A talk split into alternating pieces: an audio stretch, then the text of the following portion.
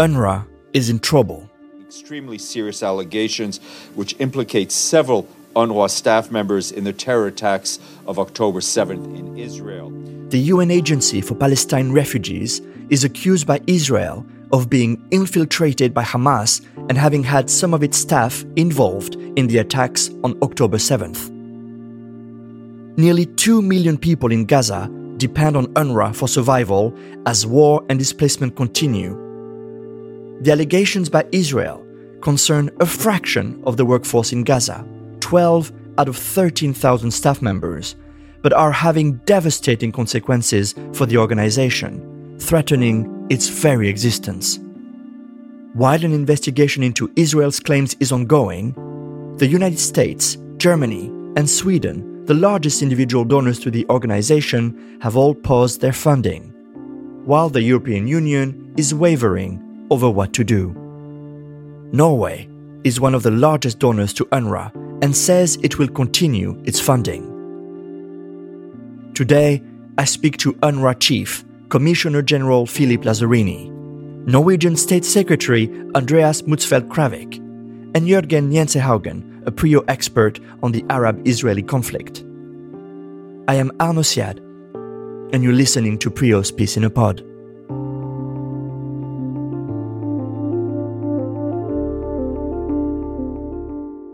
State Secretary, Commissioner General Jørgen, welcome to this episode.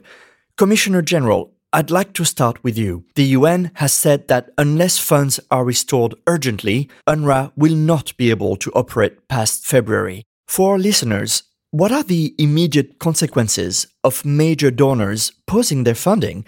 Can you tell us what's the situation like at the moment for UNRWA and the people it serves? The consequences will be felt as from uh, March and, and will deepen as from April, uh, basically.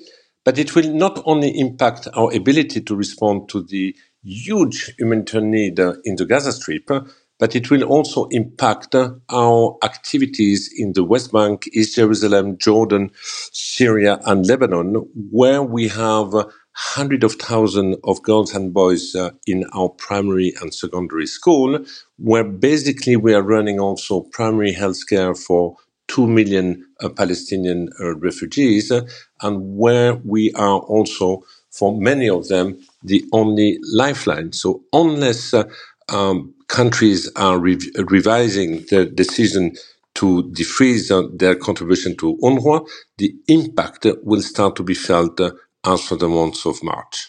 Mr. State Secretary, Norway has been vocal in maintaining its funding for UNRWA. Minister of Foreign Affairs Espen Barth Eide said in a statement on February 7th These allegations are shocking and we expect full transparency. There must be zero tolerance for such actions.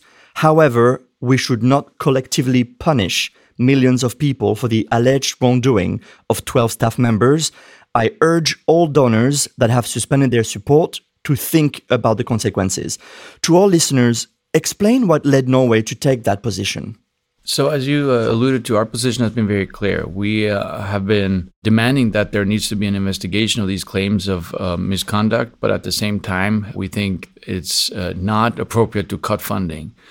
And the reason for that, uh, striking that balance or striking, you know, communicating along those lines is essentially twofold. One is you look at the importance of UNRWA in the region it provides assistance for close to 6 million individuals, and it's a lifeline for all those individuals, and especially in the current context where you see, uh, you know, incredible suffering on the Gaza Strip. You see people taking shelter in UNRWA's facilities.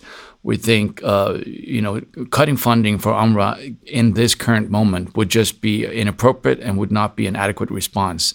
And I think also if you assess the situation outside of the current context, you know, for us, it seems appropriate, of course, to investigate to ensure that there's transparency and there, there can't be any impunity when you have allegations. And if those allegations are confirmed, there needs to be clear consequences for those individuals if they, in fact, uh, were formed part in perpetrating the, uh, the gruesome attack against Israel. And let me just underline, we haven't seen any evidence in that regard. So that's a still that's a pending question. But if that were to be confirmed, those individuals need to be held accountable, of course. But we don't think that it would be appropriate to do away with the entire organization, to cut funding for the entire organization. It would be akin to if you had um, you know, police officers in Norway conducting or being involved in some form of misconduct and saying that we're going to cut funding for the police.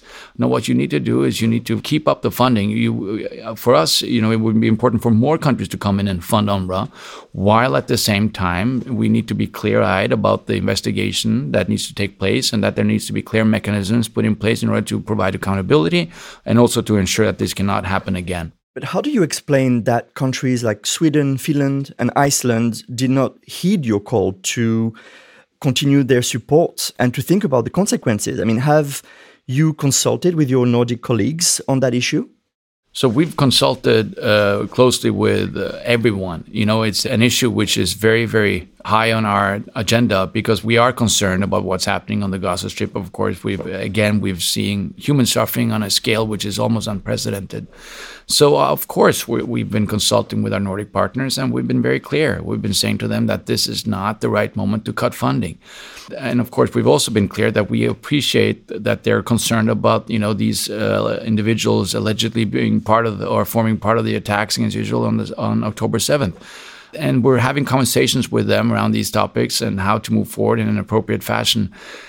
And I, am relatively optimistic that there will be um, sort of um, a change of course, but there needs to be investigation now. And uh, UNRWA has been very cooperative. There's an UN investigation. There's also an independent review where you have various Scandinavian institutions involved. And we're hopeful that once we see some preliminary reports coming out of those investigations, that also some of our Nordic partners will uh, lift their suspension of funding to UNRWA. I'll get back to those investigations in a moment. But Jørgen, Israeli Prime Minister Benjamin Netanyahu said recently that UNRWA is totally infiltrated by Hamas, quote unquote. This is what he said on the 1st of February. And I think it's time that the international community and the UN itself understand that UNRWA's mission has to end. UNRWA is self perpetuating. It is self perpetuating also uh, in its desire to keep alive the, refu- the Palestinian refugee issue. And we need to get other UN agencies and other aid agencies uh, replacing UNRWA uh, in, uh, if we're going to solve the, the problem of Gaza as we intend to do. Jørgen, can you comment on what we just heard from Benjamin Netanyahu and why should UNRWA remain a separate entity from, say, UNHCR, the main UN agency for refugees?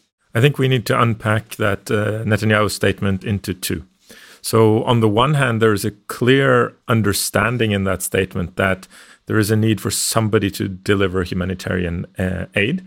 Uh, and it's very clear from an Israeli perspective that, you know, although they won't say so openly, the humanitarian aid that comes in is a cost saving mechanism for them because as an occupying power they're actually responsible for the population of Gaza and the West Bank but they're not delivering.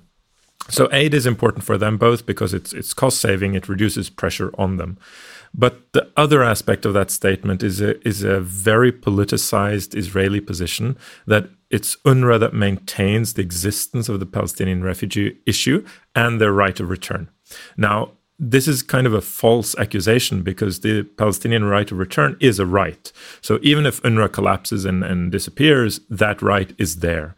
Um, and legally speaking, if UNRWA does collapse, and we really hope that doesn't happen, then the Palestinians will be folded into the UNHCR, which will then maintain their right of return and arguably even push it more because UNRWA doesn't have the mandate to push that.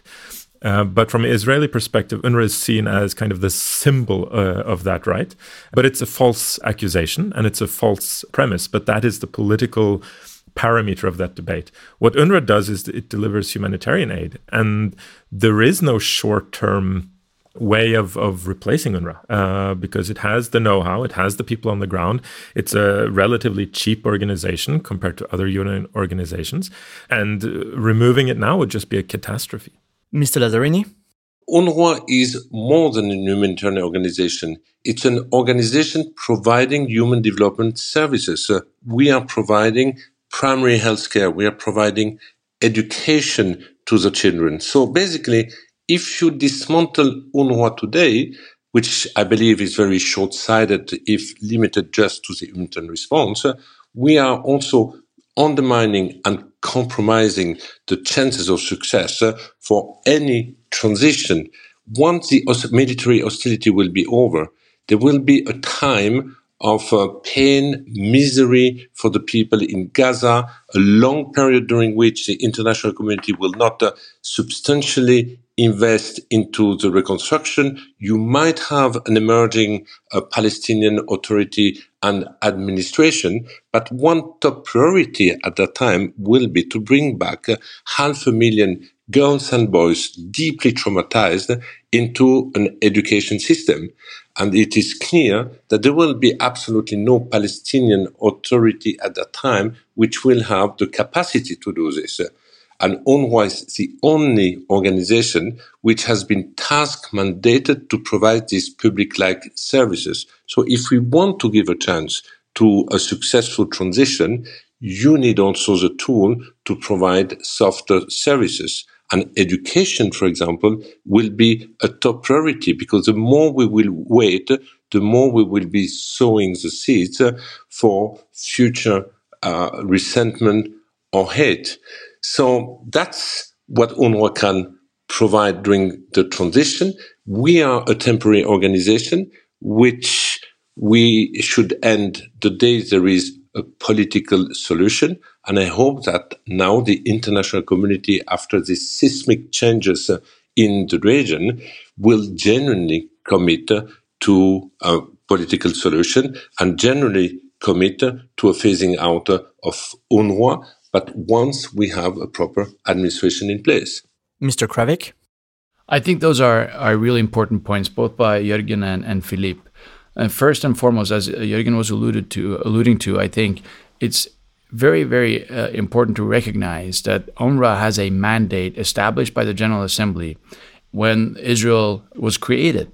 So UNRWA has a, a, a, clear mandate and it can't be just replaced by any other entity for, for legal reasons. So that's number one. But number two, which is equally important, perhaps even more important, as was alluded to by Philippe, there's no alternative to UNRWA on the ground.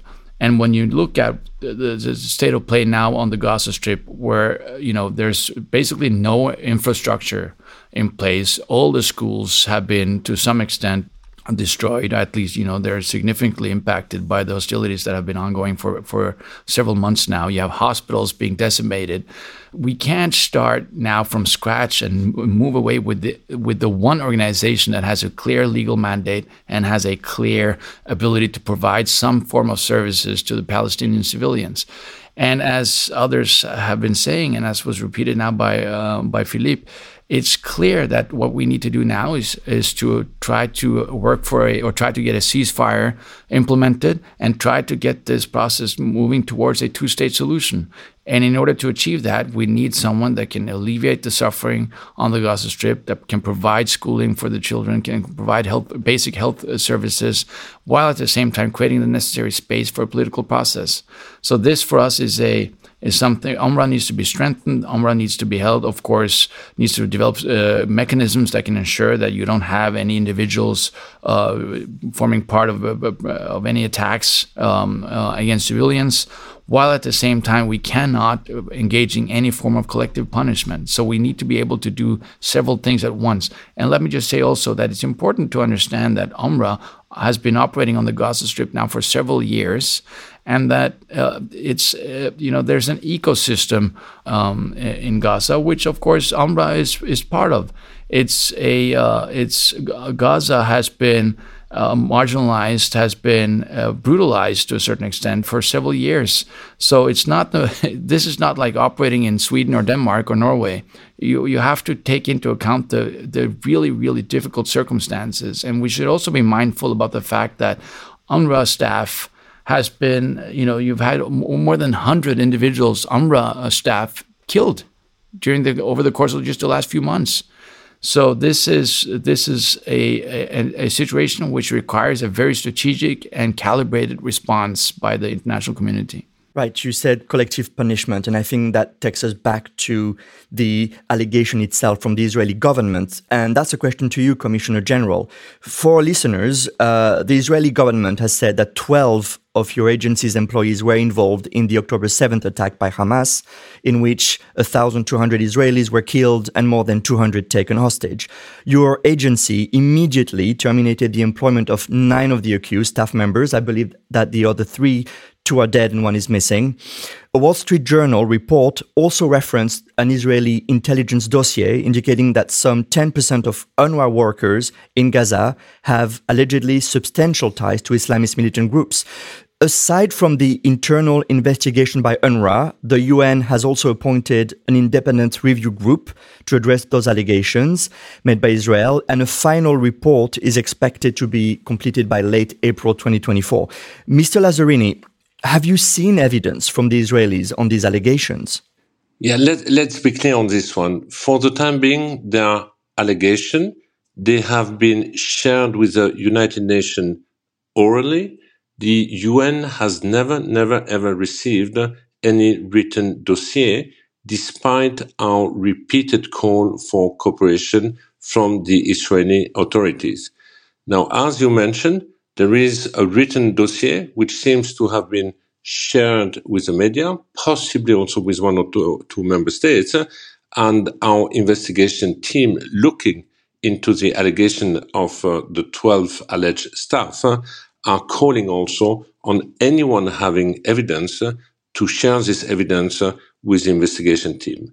In parallel, as you indicated, we have a review of all the internal risk management mechanism, risk management related to a neutrality issue. What does it mean? As uh, State Minister Kravik said, we are not operating in a zero risk environment. It's a deeply emotional divided environment. But as a United Nations, we have to make sure that any of our staff uh, will behave uh, in line with UN uh, value. And uh, that's what this uh, independent review is looking at. We have three Scandinavian institute, one from Norway, uh, from Denmark, and one from Sweden, under the leadership of former Minister of Foreign Affairs Catherine Colonna. And basically, they will come with uh, a recommendation about what the agency needs to do more in order to be fully compliant with its zero tolerance policy when it comes to neutrality. Catherine Colonna, the former French Minister of Foreign Affairs. So, as you said, there's been no evidence shared with you. But can you tell our listeners why you decided to immediately terminate their employment before an investigation on those claims could be concluded? It's uh, indeed an unusual step. It's a harsher decision, but I have taken this decision because I needed to protect the reputation of the organization. But beyond that, the ability of the agency to continue to provide critical services to millions of Palestinian refugees, having asked after that for an investigation, in a certain extent, I have decided to go through a kind of a reverse due process. Jørgen? Yeah, I just want to highlight that this this type of approach where the UNRWA staff are uh, guilty until proven innocent really illustrates the type of pressure UNRWA is is under. So on the one hand, it shows that UNRWA really has to go the extra mile to ensure that funding comes in because they know that the consequences are so high if any allegations uh, stick. Um, but our research shows that there is there is also a negative impact on that from from the ground up because it it undermines the um, the perceptions that the staff have of of the leadership, and this is really a difficult line for UNRWA to to walk. Um, but I think it's it it just really shows that you know the the type of consequences that happen when aid is cut. It means that uh, the organization really doesn't have a choice. And Mr. Lazzarini, I just want to take a step back for, for a minute. You said that the support for UNRWA wasn't just a lifeline for people in Gaza. You said that the stability of the entire region actually depends on that funding. We're certainly seeing growing instability in the region, the latest being Israel increasing its attacks on Lebanon. But what did you mean by the entire stability of the region depending on UNRWA's funding? Well, we know the stability of the West Bank is uh, teetering. We know that uh, the stability of uh, Lebanon is also teetering. Uh, would uh, uh, our support to the Palestinian refugees in uh, Jordan uh, stop? Uh, Jordan is also a country which is dealing with 2.5 million Palestinian in general. Um, so basically, having a collapse of uh, UNRWA beyond its uh, services uh, would also create domestic unrest Uh, in the respective countries uh, where we are. So uh, Lebanon, Jordan, Syria, West Bank are all places where basically they are extremely anxious about the ability of UNRWA to continue to keep its services. Yeah, I, I, I, couldn't agree more. I was recently in uh, in Jordan and visited with some of these camps and schools, etc., that are driven by UNRWA. And I spoke to the authorities, the Jordanian authorities, afterwards, and they were very, very unequivocal in their statements. In that, for them, it would be a national catastrophe if UNRWA collapses. And when we've been liaising with uh, uh, other authorities in the region, they've been saying the same thing. So it's uh, it's very uh, I think critical to to recognize that from the region, the countries in the region are are saying the exact same thing as we're saying. You know, these uh, these alleged um, um, or these individuals that allegedly, you know, perpetrated or far part in perpetrating the attacks against Israel needs to be investigated. There needs to be accountability. There needs to be proper mechanisms put in place. But cutting funding for UNRWA which would facilitate the collapse of UNRWA in the current moment, would be a disaster, a disaster for the region. It would provide uh, instability. It would could also lead to a further military escalation because you would have further unrest uh, amongst uh, you know the various populations and and it would be almost impossible for some of these governments to respond to that. So, I think uh, for us, it's it's uh, this is a no-brainer for us. You know, there needs to be we need to do whatever we can to ensure that countries come in and provide funding, while at the same time ensuring that there is proper investigation, proper review of, of, of the, the current setup of UNRWA. And we're very appreciative of the fact that UNRWA has now been very conducive in order to facilitating these two tracks that are ongoing, one by the UN, um, this this process um, that uh, OIOS process, which is a the, the, appropriate mechanism that is put put in place by the UN when it investigates alleged you know alleged misconduct by by its own staff, and also this more macro review by the the, the three Scandinavian institutions. Maybe on this one, anecdotally, uh, we have received report uh, in uh, Lebanon from the different schools in our camps. Uh, where because of uh, the risk of imminent financial collapse of the organization, we keep hearing from teenagers telling us, well, I mean, if you cannot keep the school running, I rather now decide to go to join a militant or armed group in in south of Lebanon. So, I mean, there is clearly an impact beyond the political significance and the reaction of the population and the government on on on a day to day uh, there are also uh, important security impact. So UNRWA is acting as a peacekeeper in more ways than we might realize. But as we discuss this, there is no respite for the people in Gaza and in the West Bank. Netanyahu is now insisting an offensive in the Gaza city of Rafah, bordering Egypt, will take place, defying international pleas. There are roughly 1.5 million currently sheltering in Rafah, a place Israelis have told Palestinians to go to for weeks. Jørgen, with most of northern Gaza destroyed and occupied by Israeli troops, where are the people of Gaza supposed to go? What's Netanyahu's plan? I think, as has been said clear by very, very many people, there are no safe areas in Gaza.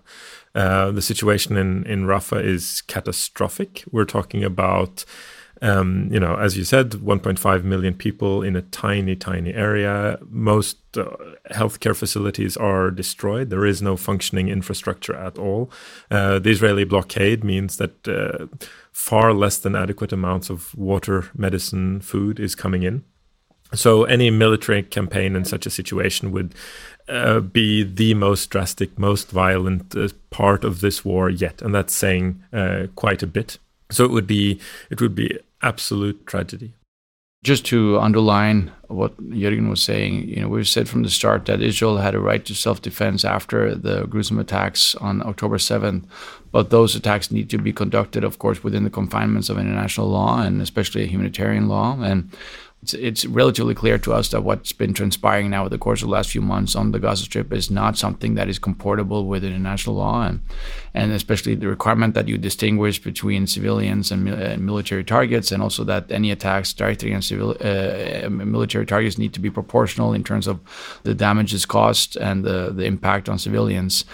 And from our vantage point, you know, uh, if they were to go into the Rafah now, it's just incomprehensible. Um, it, it, it's virtually impossible to go, conduct those attacks within the parameters of, of the humanitarian law. They're just not going to be able to do that. So we have been clear-eyed about the, the, potential consequences, and we've, uh, as clear as we can, been warning against it and encouraging Israel to rethink that strategy and refrain from um, from launching a military attack in an area which is basically full of civilians with no functioning civilian infrastructure. Uh, it would be a travesty uh, for the Palestinians. It would be a travesty for Israel, and it would be a travesty for all of us who care about uh, finding a tenable solution to this problem, which provides a sovereign state for Palestine while at the same time providing security for Israel. You mentioned international law, and it's worth remembering that the International Court of Justice, in its interim ruling on January 26, ordered Israel to ensure the delivery of aid to civilians in Gaza. Norway is party to the International Court of Justice. Now, with what we continue to see in Gaza, Francesca Albanese, the UN Special Rapporteur on the occupied territories, just said that Israel appears to be in breach of the ICJ orders, citing the lack of medical supplies, food and clean water, and continued demolition of infrastructure. Mr. State Secretary, you are a legal expert. Is it your analysis that Israel might be in breach of the ICJ's order there? Well, I think it's clear that Israel rather might be in breach of the order. That's essentially why the court decided to to issue that order. And uh, Israel was given 30 days to respond uh, in terms of how they are operating in conformity with with the, the requirements that the ICJ established.